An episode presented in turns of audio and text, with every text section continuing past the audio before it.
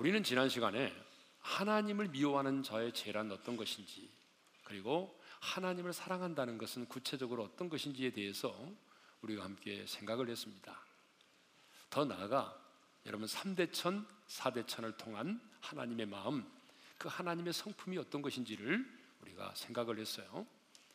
여러분 다시 한번 5절 하반절과 6절을 읽도록 하겠습니다. 다 같이요. 나를 미워하는 자의 죄를 갚되 아버지로부터 아들에게로 3, 4대까지 이르게 하거니와 나를 사랑하고 나의 계명을 지키는 자에게는 천대까지 은혜를 베푸느니라. 자, 우리가 이 말씀을 통해서 깨달을 수 있었던 것이 뭐냐 그러면 하나님의 노여움은 하나님의 진노는 잠깐이지만 하나님의 은혜는 영원하다는 것입니다.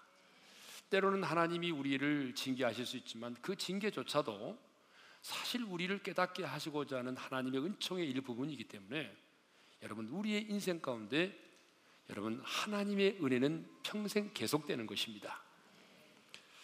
그러므로 인생이 힘들고 어려울 때 또 하나님의 징계와 고난 가운데 있을 때 우리가 잊지 말고 기억해야 될 한 가지 사실이 뭐냐면 3대 천, 4대 천을 기억하자는 것입니다.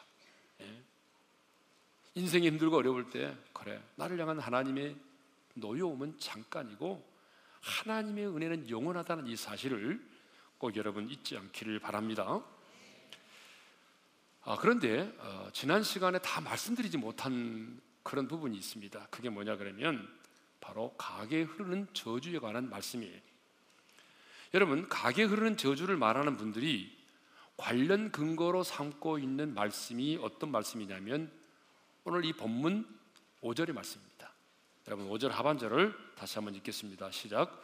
나를 미워하는 자의 죄를 갚되 아버지로부터 아들에게로 3, 4대까지 이르게 하거니와 여러분 이 말씀처럼 우리 하나님은 육신의 아버지의 죄를 2대 혹은 3대와 4대 후손에게까지 물어서 징책을 하실까요? 여러분 결론적으로 말씀드리면 아닙니다. 하나님은 범죄하지 아니한 자를 그 조상들의 죄로 인하여 벌하시는 분이 아니십니다. 하나님은 언제나 범죄한 그 인생 그 자신에게 그 죄의 책임을 물으시는 거예요. 왜냐하면 그래야 하나님이 의로우신 하나님이시고 공평하신 하나님이 되는 겁니다. 자, 그럼에도 불구하고 타락한 성품을 가진 우리들은 언제나 자신들의 죄를 이렇게 다른 사람들에게 전가시키고 합리화시키려고 하는 그런 경향이 있어요. 예. 아담도 선악과를 먹고 난 다음에 누구 때문이라고? 예, 아내 하와 때문이라고 자신의 죄를 전가시켰잖아요. 그렇기 때문에 아담의 후손으로 이 땅 가운데 태어난 모든 사람들은요, 죄를 지으면 자기 자신도 모르게 자기의 죄를 다른 사람에게, 조상들에게 전가시키려는 그런 경향이 있습니다. 그래서 여러분, 우리 속담에도 잘 되면 자기 탓, 또 잘못되면 조상 탓이라는 그런 속담이 있어요. 그런데 이스라엘 백성들에게도 이와 유사한 속담이 있습니다. 그게 바로 예스겔 18장 2절의 말씀이죠. 우리 2절 에스겔 18장 2절을 다 같이 봅니다. 시작. 너희가 이스라엘 땅에 관한 속담에 이르기를 아버지가 신포도를 먹었으므로 그의 아들의 이가 시다고 하면 어찌 됨이냐? 아버지가 신포도를 먹었는데 아들의 이가 시리다 라고 하는 속담이죠. 여러분 한번 생각해 보십시오. 자, 아버지가 신포도를 먹었는데 왜 아들의 이가 십니까? 아무리 아버지가 신포도를 먹었어도 아들의 이는 시리지 않아요. 그 아들이 아버지와 함께 그 신포도를 먹지 않는 한그 아들의 이는 시리지 않게 되어 있습니다. 그런데 이스라엘 백성들은 그 속담을 믿었다는 거예요. 그래서 이스라엘 백성들이 바벨론의 침략을 받아서 멸망을 당하고 포로로 붙잡혀 갔을 때에 이 속담을 인용해서 자신들이 당하고 있는 모든 불행과 고통을 조상들의 탓으로 여겼습니다. 자신들의 죄를 자복하고 회개하기는커녕 오히려 조상들에게 그 책임을 전가시킨 것입니다. 한마디로 자신들에게는 그런 죄와 잘못이 없는데 조상들의 죄 때문에 이렇게 포로로 잡혀와서 자신들이 고통을 당하게 되고 어려움 가운데 있게 되었다는 거죠. 그래서 심지어는 나중에는요 하나님을 원망하기 시작을 했습니다. 그때 하나님이 그들에게 이렇게 말씀하십니다. 에스겔 18장 3절입니다. 다 같이 읽겠습니다. 시작. 내가 나의 삶을 두고 맹세하노니 너희가 이스라엘 가운데서 다시는 이 속담을 쓰지 못하게 하리라. 하나님께서 말씀하십니다. 이스라엘 가운데서 다시는 이 속담을 내가 쓰지 못하게 만들겠다. 그리고 얼마나 단호하게 말씀하시냐면 내 삶을 두고 맹세하노니 이 말은 무슨 말입니까? 자신의 전 존재를 걸고 내가 맹세하는데 다시 이스라엘 백성들 가운데서 이 속담을 내가 쓰지 못하게 만들어 버리겠다고 말씀을 하셨어요. 무슨 말입니까? 내 자신의 존재를 걸고서라도 다시는 자신들의 죄가 아니라 우리 조상들의 죄 때문에 우리가 이렇게 어려움을 당하고 있다라고 하는 그 말을 쓰지 못하도록 만들어 버리겠다는 거죠. 그리고 그것을 용납하지 않겠다는 거예요. 자신들의 죄임에도 불구하고 자신들은 죄가 없는 것처럼 생각하고 우리 조상들 때문에 이렇게 우리가 고통을 당하고 어려움을 당하고 있다라고 하는 말에 대해서 하나님이 용납하지 않겠다는 것입니다. 그리고 이어서 하나님이 각 사람의 영혼의 독립성에 대해서 말씀을 하십니다. 자, 예스겔 18장 4절을 읽겠습니다. 다 같이요. 모든 영혼이 다 내게 속한지라 아버지 영혼이 내게 속한 같이 그 아들의 영혼도 내게 속하였나니 범죄하는 그 영혼은 죽으리라. 모든 생명 모든 영혼이 다 여호와 하나님께 속해 있다고 말씀하시면서 하나님 뭐라고 말씀하시냐면 범죄하는 그 영혼은 죽으리라. 범죄하는 그 영혼이 심판을 받는다는 것입니다. 무슨 말입니까? 하나님은요, 각 사람의 행위를 따라 심판하신다는 거예요. 각 사람의 죄를 따라서 심판하신다는 겁니다. 이것은 성경의 일관된 가르침입니다. 그래서 요한계시록 2장 23절에도 이런 말씀이 있어요. 우리 다 같이 읽겠습니다. 시작. 내가 너희 각 사람의 행위대로 갚아주리라. 각 사람의 행한 대로 하나님이 갚아주시겠다는 거예요. 각 사람의 행한 대로입니다. 신명기 24장 16절에 보게 되면 이런 말씀이 있습니다. 다 같이 읽습니다. 시작. 아버지는 그 자식들로 말미암아 죽임을 당하지 않을 것이요. 자식들은 그 아버지로 말미암아 죽임을 당하지 않을 것이니 각 사람은 자기 죄로 말미암아 죽임을 당할 것이니라. 각 사람은 자기의 죄로 말미암아 심판을 받고 죽임을 당한다는 것입니다. 여러분 그래야만이 우리 하나님이 의로우신 하나님이라고 말할 수 있고 공평하신 하나님이라고 말할 수 있는 것입니다. 그러므로 우리는 우리 인생 가운데 고난이 먼저 닥쳐오면 가장 먼저 뭐 조상 탓이나 남의 탓으로 돌리지 말고 하나님과 나 사이에 막힌 남은 없는지 여러분 자기 자신을 성찰해 보아야 하는 것이죠. 그리고 내 자신이 지은 죄가 생각나거든 먼저 내가 하나님 앞에 회개를 해야 합니다. 더 나아가 내 자신의 죄를 회개할 뿐만 아니라 느에미아처럼 느에미아가 그랬잖아요. 자기 조상들의 죄를 자기가 꼭 죄를 지은 것처럼 회개했잖아요. 그러니까 우리 조상들이 지은 죄까지라도 내가 그 죄를 지은 것처럼 하나님 앞에서 회개를 해야 된다는 것입니다. 그것이 우리가 가져야 될 자세입니다. 그렇다면 이제 어, 나를 미워하는 자의 죄를 갚되 아버지로부터 아들에게로 3, 4대까지 이르게 하겠다고 하는 이 본문의 말씀을 우리는 그러면 어떻게 받아들이고 어떻게 이해를 해야 되겠습니까? 이 말씀은요. 우상을 숭배하는 자의 죄의 결과가 얼마나 심각하고 크다고 하는 것을 하나님 우리에게 경고하시는 말씀입니다. 뿐만 아니라 부모의 죄와 허물은 후손들에게 지대한 영향을 미칠 수 있다는 것을 말해주는 것입니다. 실제로 우리들 주변을 보게 되면 도적질하는 부모의 모습을 보고 자란 자식들 가운데 아주 손버릇이 안 좋은 자식들이 많습니다. 왜냐하면 어릴 때부터 부모가 도둑질하는 걸 보았기 때문에 여러분 그 자식도 자기도 모르게 습관적으로 어때요? 거짓말도 잘할 뿐만 아니라 도둑질을 잘하게 돼 있어요. 예. 어제 이제 우리가 스탠드 범 집회를 마쳤는데 그때에 다니엘 김 선교사가 그런 얘기를 했어요. 믿음의 가정에서 자녀들이 떠나는 이유는 우리 부모에게서 양면성을 받기 때문이라는. 우리 부모에게서 이중성을 보았다는 거예요. 교회에서 모습과 가정에서의 모습이 너무 다르기 때문에 여러분 그 자녀가 떠난다는 거예요. 음. 여러분 그렇습니다. 자녀는 부모의 모습을 보고 영향을 받습니다. 예를 들어서 부모님이 어, 늘 술을 잡수시고 예, 술을 잡수신다고 그러면 안 되지. 이럴 때는 술을 먹고 행패를 부리는 모습을 보고 자란 자녀들 가운데 여러분 똑같이 아버지의 모습처럼 행동하는 자녀들이 있어요. 여러분 저는 참 그런 분들을 많이 만납니다. 자녀가요 아버지의 그런 모습을 보면서 결심을 해요. 나는 절대로 술을 먹지 않으리라. 그런데 이상하게도 어느 정도의 시간이 지나면 자기도 모르게 그 아들이 아버지의 모습을 닮아가고 있는 거예요. 여러분 그런 경우들이 얼마나 많은지 모릅니다. 여러분 악한 영은요 어떤 특정한 지역에서 다른 것으로 떠나기를 원하지 않아요. 그래서 우리가 거라사 지방에 군대 귀신 들린 자를 보게 되면 그 군대 귀신 들린 자가 뭐라고 말하죠? 이 고을에서 떠나지 않게 해달라고 말하잖아요. 그 특정한 지역에서 다른 것으로 가기를 원하지 않아요. 또 악한 영의 특징이 뭐냐 그러면 여러분 그동안 자기가 지배하고 다스렸던 그 가문을 여러분 쉽게 떠나려고 하지 않아요. 근데 우리들은 어떻습니까? 우리 인생들은 태어나서 죽고 또 태어나서 죽고 그러니까 우리 증조 할아버지도 할아버지도 아버지도 다 돌아가시잖아요. 그렇지만 계속적으로 그 가문을 지배하고 다스려 왔던 악한 영은 여러분 죽지 않기 때문에 그 영향력을 자녀들에게 계속적으로 흘러보내는 겁니다.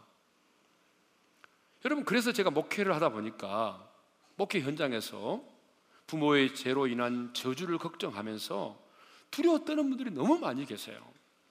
어떤 자매는 자손 대대로 계속되어지는 알코올의 중독, 자손 대대로 계속되어지는 이혼과 단명 때문에 오늘 내 인생 가운데 조상의 저주가 대물림 되지 않을까 그렇게 두려워 떠는 분들이 의외로 많이 계십니다. 그러나 여러분 분명히 기억하십시오. 우리의 부모가 아무리 하나님 보시기에 가증스러운 죄를 졌다고 할지라도 오늘 내가 예수를 믿고 구원을 받으면 우리는 절대로 여러분 저주 아래 있지 않습니다. 왜냐하면 주님이 십자가에 달려 죽으실 때에 이미 그 십자가에서 우리의 저주를 담당하셨기 때문입니다.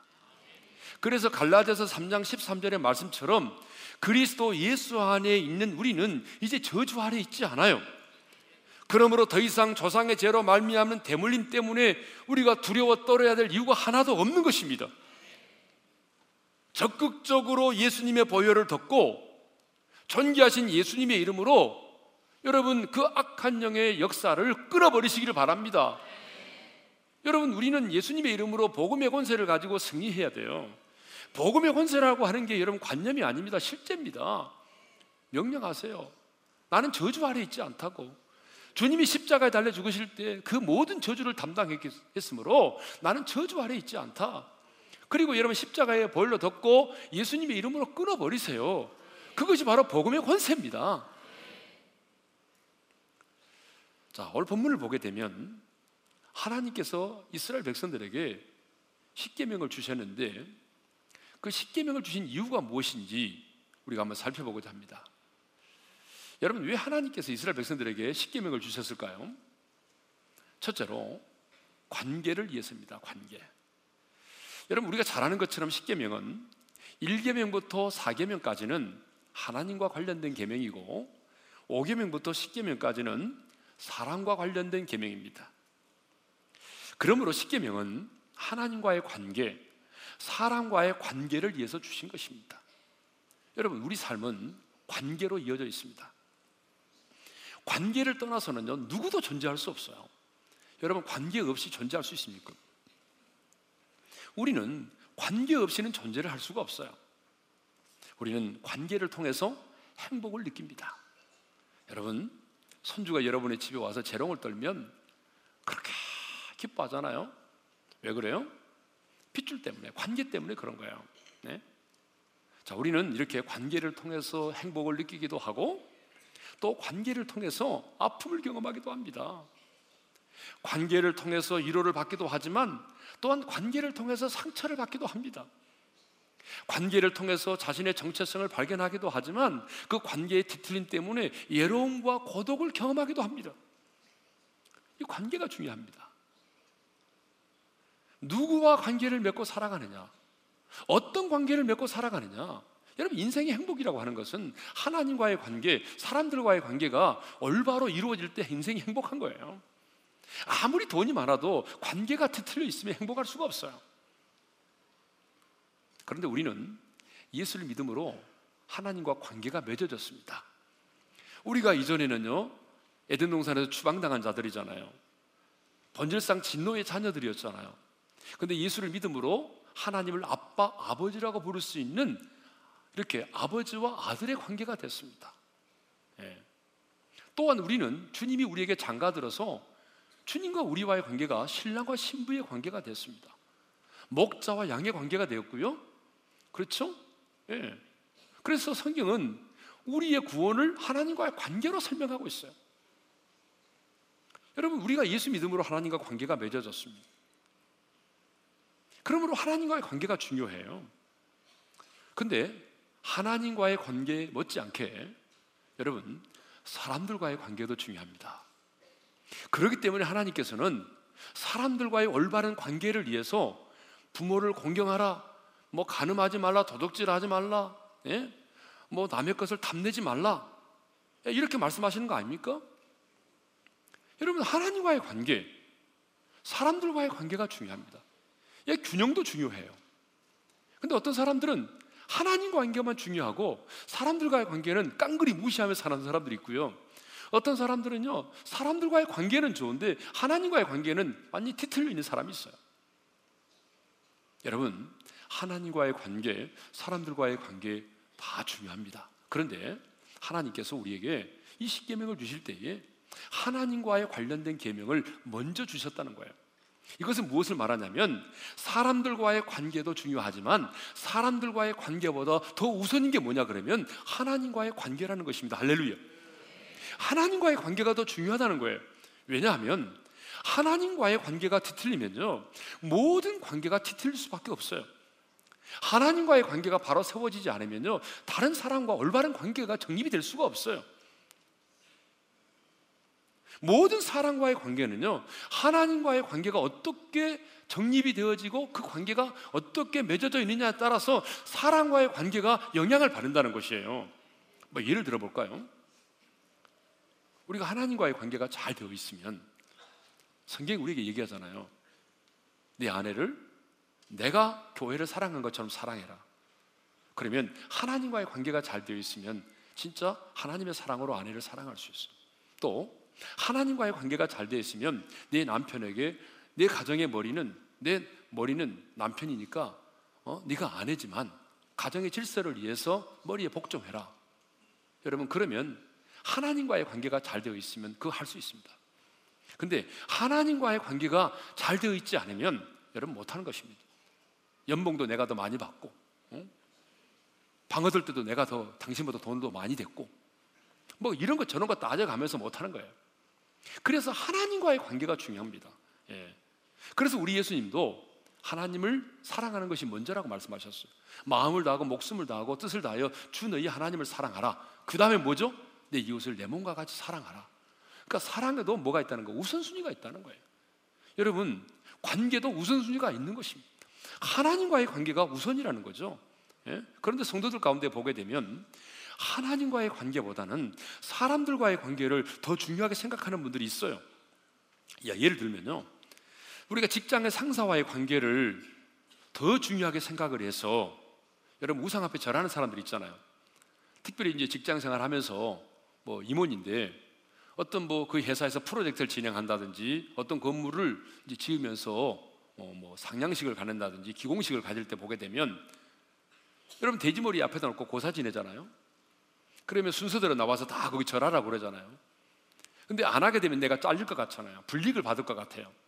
그러니까는 우상을 숭배하지 말라고 하는 하나님에 관련된 계명이 먼저 있지만 어때요? 직장에서 잘릴 것 같으니까 내가 그 돼지머리 앞에 절하고 그리고 그 코에다가 돈을 쑤셔 넣는다는 것입니다. 이게 뭐죠? 지금 하나님과의 관계가 더 중요한데 사람들과의 관계가 더 중요하게 생각하는 거예요. 예배 드림이 더 중요한데 하나님과의 관계 예배잖아요. 그럼 예배 드림이 중요한데 돈 버는 것들 더 중요하게 생각한다는 거예요. 예? 내 사역을 더 중요하게 생각한다는 거예요. 이건 뭐죠?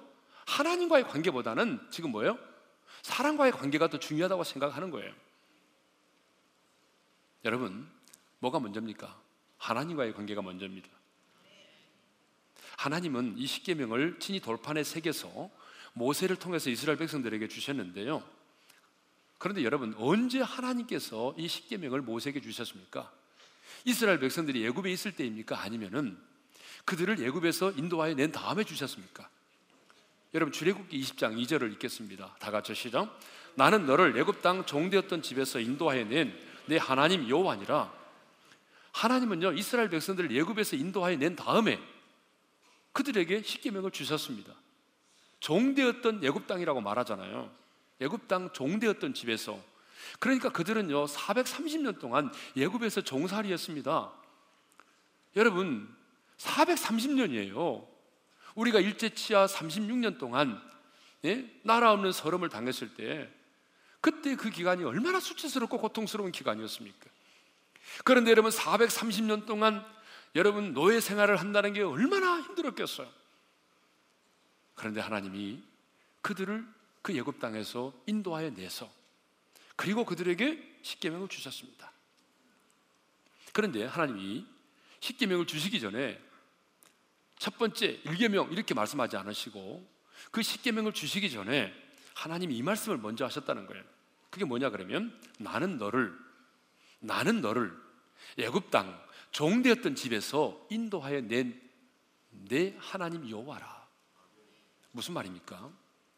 너희가 종되었던 애굽 땅에서 나오게 된 것은 우연이 아니라는 거야.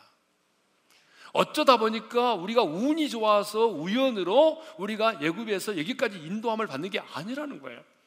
내가 너희들을 종됐던 예굽 땅에서 인도하여 내었다는 것입니다. 내가 너희들을 구원해 냈다는 것입니다. 내가 그 땅 가운데 열 가지 재앙을 내렸고, 내가 그 땅 가운데 너희들을 유월절 어린 양의 피로 너희들을 보호했고, 내가 홍해를 갈라지게 했고, 뒤따라온 애굽의 군대를 수장시켜서 너희들을 구원해 냈다는 것입니다. 그러므로 너희는 이 계명을 지키라는 겁니다. 내가 너희를 애굽 땅에서 인도하여 냈을 뿐만 아니라 너희는 내 백성이 되고 내가 너희들의 하나님이 되었기 때문에 너희들과 너희와 내가 관계가 맺어졌기 때문에 이제는 너희가 이 계명을 지키라는 것입니다. 여러분 이것을 보게 되면 십계명은 구원의 조건으로 주시는 것이 분명히 아닙니다. 하나님은 구원의 조건으로 이 십계명을 주신 것이 아니라 이미 구원을 받아서 하나님의 백성이 되었으므로 이 계명을 지켜 행해야 한다는 것입니다. 만일 하나님께서 구원의 조건으로 이 십계명을 그들에게 주셨다고 한다면 여러분 이스라엘 백성들에게 이 십계명이 얼마나 무거운 짐이 되고 부담이 되었겠습니까? 하나님은요 구원의 조건으로 주시지 않았습니다. 이스라엘 백성들이 애굽 땅 종되었던 집에서 구원을 받게 된 것은 오직 하나님의 은혜였습니다. 여러분 한번 생각해 보십시오. 그들이 어떻게 해서 여러분 예굽에서 출애굽을 하게 됐습니까? 여러분 남모르게 이스라엘 백성들이 야 우리 총으로 무장하자 해가지고 어느 날 다 총으로 무장하고 예, 민중 봉기를 일으키고 혁명을 일으켜가지고 예, 촛불 집회 하니까 놀래가지고 바로 왕이 야 안 되겠다 너희들 떠나가라 여러분 그렇게 해서 그들이 구원받았습니까? 아닙니다 그러지 않았어요 그들이 한 건 아무것도 없어요 그들이 한 건 딱 한 가지입니다 하나님의 말씀 앞에 순종해서 6월절 어린 양의 피를 문설주와 임방에 바른 것밖에 없어요 그러니까 무슨 말입니까? 너희들이 무슨 행함으로 구원을 받은 것이 아니라 오직 하나님의 은혜로 구원을 받았다는 사실이죠. 여러분 이것은 우리의 구원도 마찬가지입니다. 저와 여러분이 예수 믿고 구원을 받은 것도 여러분 우리의 행함이 아니라 오직 전적인 하나님의 은혜입니다. 그래서 예배서 2장 8절 9절 우리가 잘 아는 말씀인데 우리 한번 읽겠습니다. 시작. 너희는 그 은혜에 의하여 믿음으로 말미암아 구원을 받았으니 이것은 너희에게서 난 것이 아니요 하나님의 선물이라 행위에서 난 것이 아니니 이는 누구든지 자랑하지 못하게 함이라. 네, 맞습니다.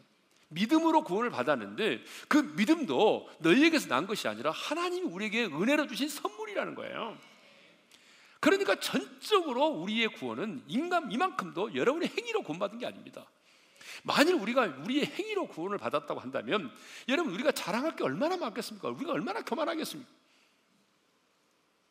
그렇다면 여러분 이제 우리는 아무렇게 살아도 됩니까? 은혜로 구원 받았으니까 여러분 그렇게 이해하면 안 되죠. 여러분 바울이 그 다음 구절에서 뭐라고 말한지를 봐야 됩니다. 우리가 은혜로 구원을 받았다라고 말하면서 그 다음 구절에 이런 말을 하고 있어요. 다 같이 읽겠습니다. 시작. 우리는 그가 만드신 바라 그리스도 예수 안에서 선한 일을 위하여 지으심을 받은 자니 여러분 바울이 분명히 합니다. 왜 우리 은혜로 구원받은 우리가 선한 일을 해야 되느냐, 선행을 해야 되느냐? 그것은 우리가 그 선행을 통해서 구원을 받기 위함이 아니라 하나님이 은혜로 우리를 구원해 주셨기 때문이라는 거예요. 선행은 하나님이 우리를 지으신 목적일 뿐만 아니라 하나님이 우리를 구원하신 목적이라는 거예요. 그러니까 여러분 캐톨릭의 신자들하고 우리하고 다른 게 뭐냐 그러면 캐톨릭의 교리는 이렇습니다. 예수를 믿고 행함으로 구원받는다 이렇게 돼 있어요. 그러니까 캐톨릭의 신자들은 열심히 선을 행합니다. 왜? 이 선을 행함이 내 구원과 관련돼 있어요. 그러다 보니까 행함으로 구원을 받는다고 하는 게 깔려 있기 때문에 캐톨릭의 신자들 가운데는 구원의 확신이 없습니다. 저는 지금까지 어떤 신부를 만나도 구원의 확신이 있는 사람 만난 적이 없어요. 왜? 구원의 확신을 가질 수가 없죠. 근데 여러분, 우리는 내가 구원을 받기 위해서 선을 행하는 게 아닙니다. 하나님이 나 같은 죄인을 은혜로 구원을 해 주셨기 때문에 나 같은 죄인을 은혜로 구원해 주셨기 때문에 그 은혜가 너무 감사해서 내가 구원을 받은 자로서 그 은혜에 감사하여 선을 행하는 것입니다. 그러니까 여러분 선을 행하는 동기와 목적이 너무 다른 거죠. 우리는 구원을 받기 위해서가 아니라 하나님이 나 같은 죄인을 구원해 주셨기 때문에 그 은혜가 너무 감사해서 여러분 구원을 우리가 선을 행하는 것이죠.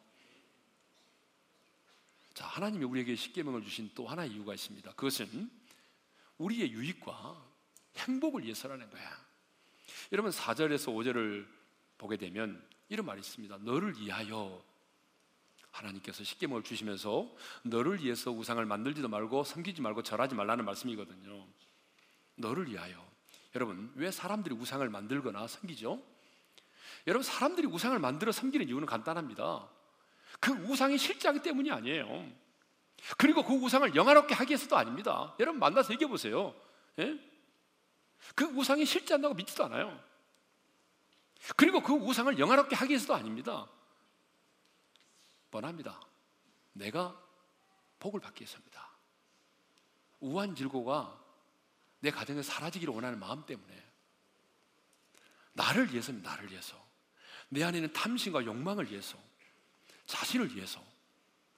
왜 여러분 왜 아론이 모세가 내려오지 않으니까 저급한 마음으로 금송아지를 만든지 아십니까? 성경이 그렇게 되어 있어요. 출애굽기 32장 1절에 보니까 다 같이 읽습니다. 시작. 우리를 위하여 우리를 인도할 신을 만들라. 우리를 위하여 만든 것입니다. 여러분 사사, 어, 우리가 사사기 17장을 보게 되면 미가의 어머니가 아들을 위해서 신상을 만들었어요. 왜 만들었습니까? 여러분 사사기 17장 3절을 읽겠습니다. 다 같이 시작. 내가 내 아들을 위하여 한 신상을 새기며 한 신상을 부어 만들기에 내 손에서 이언을 여호와께 거룩히 드리노라. 여러분 미가의 어머니는 우상을 숭배하지 말라. 하나님이 얼마나 미워하는 죄라는 걸 알고 있었습니다. 그러나 그럼에도 불구하고 또 뭐죠? 아들이 복을 받도록 하기 위해서 신상을 만들었다는 것입니다. 아들이 복을 받을 수만 있다면 내가 뭘 못하겠냐 그 말이에요. 내 아들이 복을 받도록 하기 위해서 여러분 아들이 복을 받도록 하기 위해서 장명소 가서 이름 짓고 여러분 또 우상을 숭배하는 사람 너무 많잖아요. 이 미가의 어머니가 그랬어요. 그런데 여러분 그러면 아들이 복을 받도록 하기 위해서 신상을 만들어서 숭배를 했는데 결과가 어떻습니까? 결과는요 꽝입니다. 모든 것을 다 잃어버렸어요.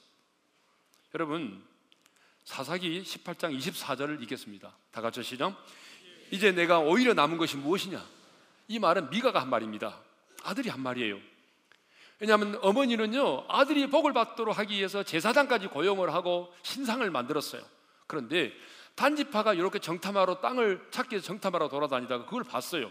용사들을 끌고 와가지고 나중에는요 자기들이 복을 받겠다고 여러분 그 우상 단지하고 제사장까지 다 빼앗아가 버렸어요.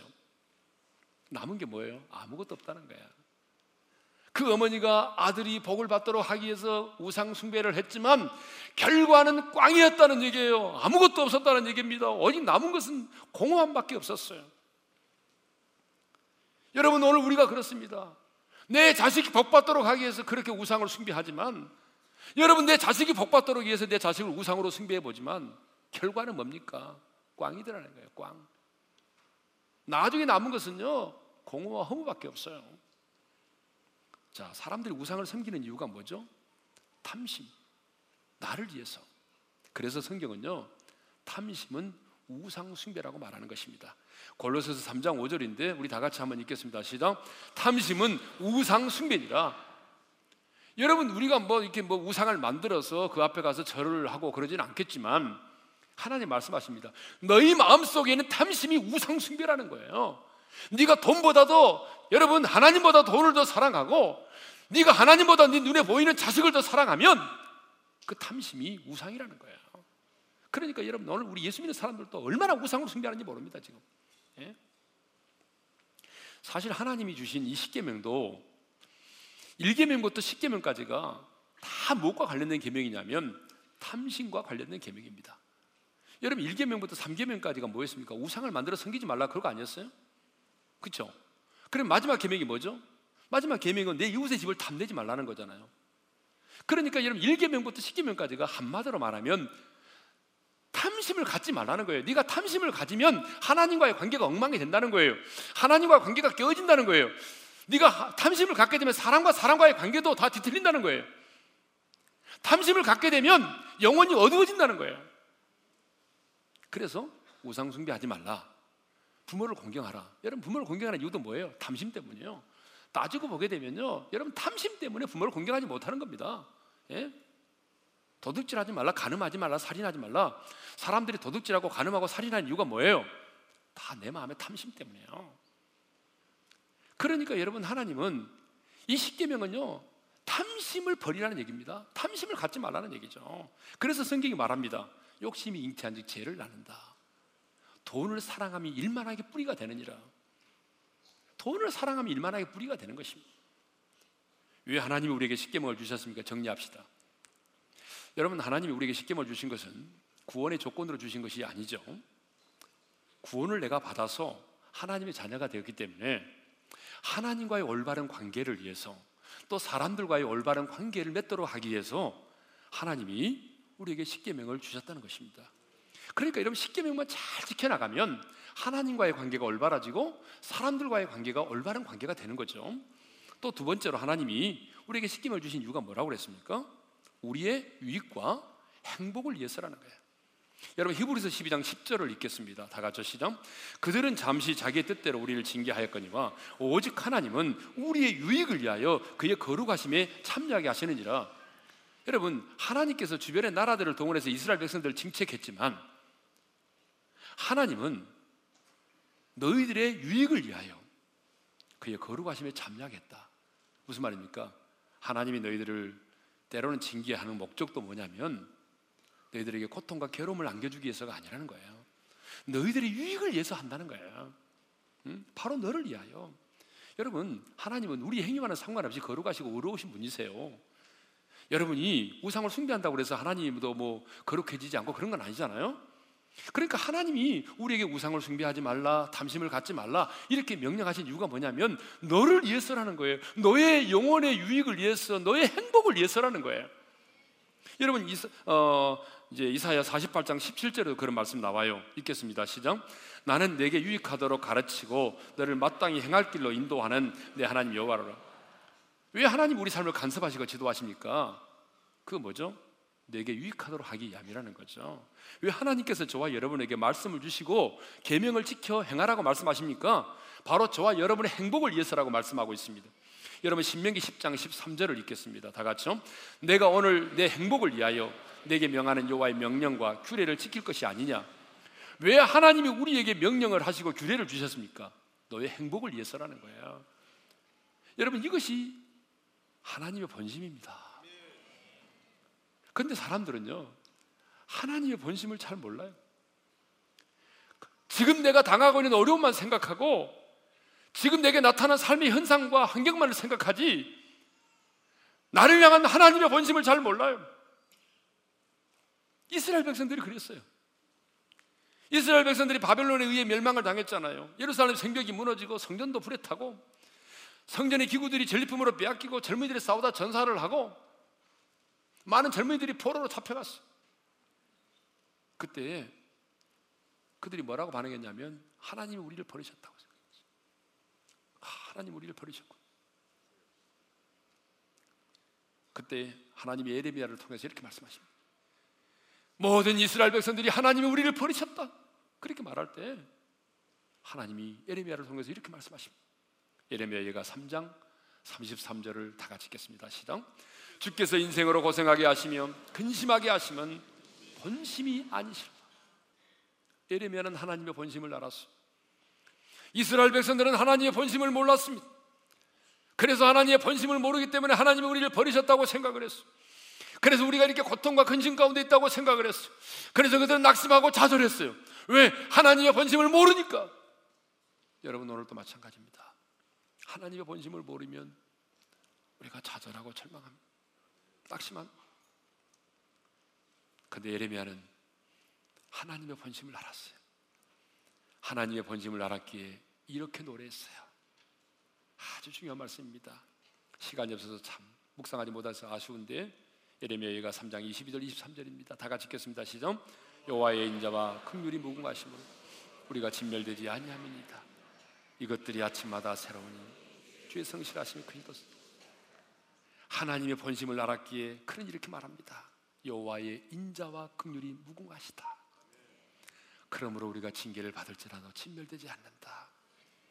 이것들이 아침마다 새로우니 뭐요? 인자와 긍휼이 아침마다 새롭다는 하나님의 본심을 알고 나니까 하나님의 나를 향한 하나님의 본심을 알고 나니까 이 하나님의 인자와 긍휼이 아침마다 내게 새롭게 다가온다는 거예요. 그래서 주의 성실하심이 크도소이다라고 고백했어. 하나님은요. 저와 여러분이 그 하나님의 마음을 좀 알아주기를 원하십니다. 하나님은 저와 여러분이 그 하나님의 그 본심을 좀 알아주기를 원하십니다. 여러분 부모가 되고 나니까 자식들이요 부모의 마음은 본심을 몰라줄 때 참 마음이 아프고 서러워요. 그럴 때가 있죠, 여러분. 부모의 내 자식을 향한 내 마음은 그게 아닌데 자식을 향한 부모의 마음은 그것이 아닌데 여러분 그 자식이 부모님의 마음을 본심을 몰라요. 그래서 섭섭하게 생각해요. 어떻게 그럴 수 있느냐고. 여러분 그럴 때 부모된 우리의 마음이 얼마나 아프고 서러워요. 여러분 우리 하나님의 마음이 그렇습니다. 사랑하는 내 자녀들이 그 하나님 아버지의 본심을 모를 때 하나님 아버지 마음이 아프신 거예요. 여러분 우리는 좀 하나님의 본심을 알고 때로는 내가 인생의 징계를 받고 고난 가운데 있어도 이것이 나를 향한 하나님의 본심이 아니고 하나님 우리에게 계명을 주시고 우리에게 윤례를 주시고 말씀을 주신 것은 우리를 힘들게 하고 피곤하게 하기 위해서가 아니라 나라의 유익을 위해서 나의 행복을 위해서 하나님이 주셨다. 여러분 이 사실을 생각하고 말씀을 보면 얼마나 감사해. 그러니까 여러분 하나님의 본심을 아는 자는 망하지 않습니다. 하나님의 본심을 아는 자는 여러분 일곱 번 넘어져도 다시 일어설 수가 있는 것입니다. 저는 우리 어린애 성도들이 하나님의 본심을 알았으면 좋겠어요. 하나님의 본심을 아는 마음으로 우리가 이 찬양을 불렀으면 좋겠습니다. 찬양하십시다. 주의 인자는 끝이 없 et jetzt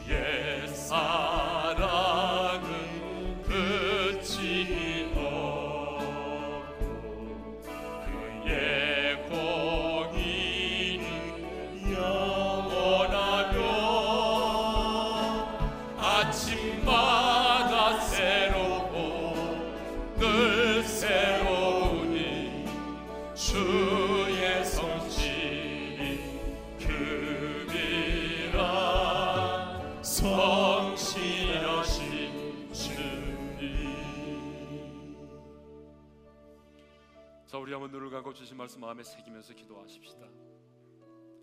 여러분 혹시 우리 부모의 죄로 말미암아 그 저주가 내게 대물림 되지 않을까 두려워 떠는 분 계세요?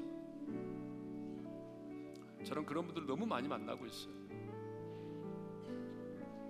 정말 많이 만나고 있어요. 그러나 여러분 정말 여러분이 예수 믿고 구원받아 하나님의 자녀가 되었다면 우리는 그 저주 아래 있지 않습니다. 주님이 십자가에서 우리의 모든 저주를 담당하셨습니다. 그러므로 여러분 예수님의 보혈로 덮고 예수님의 이름으로 그 악의 영향력을 끊어버리시기를 바랍니다. 자유함을 누리시기를 바랍니다. 하나님이 우리에게 십계명을 주신 이유는요. 하나님과의 올바른 관계, 사람들과의 올바른 관계를 맺도록 하겠습니다. 인간의 행복은 관계를 통해서 오는 것입니다. 그런데 여러분 하나님과의 관계보다 사람들과의 관계를 더 중요하게 생각하는 분 계세요? 또 그렇게 살아온 분 계세요? 회개하세요. 사람들과의 관계가 중요하지만 하나님과의 관계가 우선입니다. 하나님 우리에게 계명을 주신 것은요. 우리의 무거운 짐을 지우게 하고 힘들게 하고 피곤하게 하고 여러분 그래서 주신 것이 아닙니다. 우리 우리를 위해서 너의 영혼의 유익을 위하여 내가 너를 너의 행복을 위해서 주셨다고 말씀하잖아요. 하나님이 우리를 유익하기 위해서 우리에게 우리가 행복한 자가 되기 위해서 하나님 우리에게 계명을 주셨습니다. 이것이 하나님의 마음이에요. 이것이 하나님의 본심입니다. 저는 우리 어린애 성도들이 하나님의 본심을 알기를 원합니다. 하나님의 본심을 알게 도와주시고 하나님의 본심을 알기 때문에 내가 감사하는 마음으로 자원하는 마음으로 계명을 지켜 행하는 자가 되게 해주십시오. 우리 다 같이 주신 말씀 마음에 새기면서 주여 한번 힘차게 부르고 기도하며 나가십시다. 주여 아버지 하나님 은혜와 사랑을 감사드립니다. 오늘도 우리에게 귀한 말씀을 들려주시고 이 말씀을 마음에 새기게 해주심을 감사드립니다. 아버지 하나님 혹시 우리 성도들 가운데에 우리 조상의 죄로 말미암아 어떤 그 저주가 내게 대물림 되지 않을까 두려워 떠는 자가 있습니까? 아버지 하나님이 오늘 이 시간 그 모든 저주로부터 아버지 하나님의 자유함을 얻게 도와 주옵소서. 내가 그리스도 안에 있으므로 그 저주로부터 내가 자유함을 얻은 하나님의 사람인 것을 기억하고 십자가의 보혈과 예수의 피로 말미암아 아버지 하나님의 복음의 원수와 능력으로 자유함을 얻게 도와주시기를 간절히 바라옵고 원합니다. 우리 아버지 하나님 이 시간에 간구합니다. 하나님께서 우리의 하나님과의 관계를 위하여 그리고 아버지 하나님의 사람들과의 올바른 관계를 위해서 계명을 주셨사오니 우리가 이 계명을 지킴으로 말미암아 하나님과의 관계가 새로운 올바른 관계가 정립되게 하시고 사람들과의 관계도 잘 이루어지게 도와주셔서 관계를 통해서 우리가 사랑을 받고 관계를 통해서 이루를 경험하고 관계를 통해서 행복해지는 사람이 되기를 원합니다. 그런데 주님 우리가 사람들과의 관계를 더 중요하게 생각해서 하나님과의 관계를 무시하는 일이 없게 도와주시옵소서. 사람들과의 관계 때문에 하나님과의 관계를 아버지는 무시했다면 우리의 죄악을 용서하여 주시옵소서. 뿐만 아니라 우리 아버지 하나님 이 시간에 간구합니다. 우리의 유익을 위하여 우리 영혼의 행복을 위하여 하나님 우리에게 계명을 주셨사오니 그것이 우리를 향한 하나님의 번침을 내가 알았사오니 하나님의 이제는 우리가 자원하는 마음으로 감사하는 마음으로 이 계명을 지켜 행하게 도와주시기를 간절히 바라옵고 원합니다. 우리 어린의 모든 성도들이 하나님의 원심을 알아서 아버지의 감사와 자원하는 마음으로 계명을 지켜 행하는 자들이 되게 하여 주옵소서.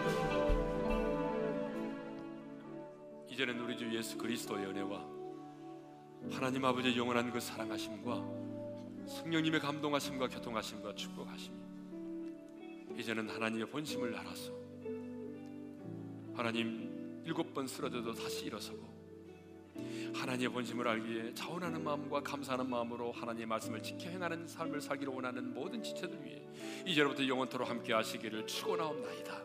아멘.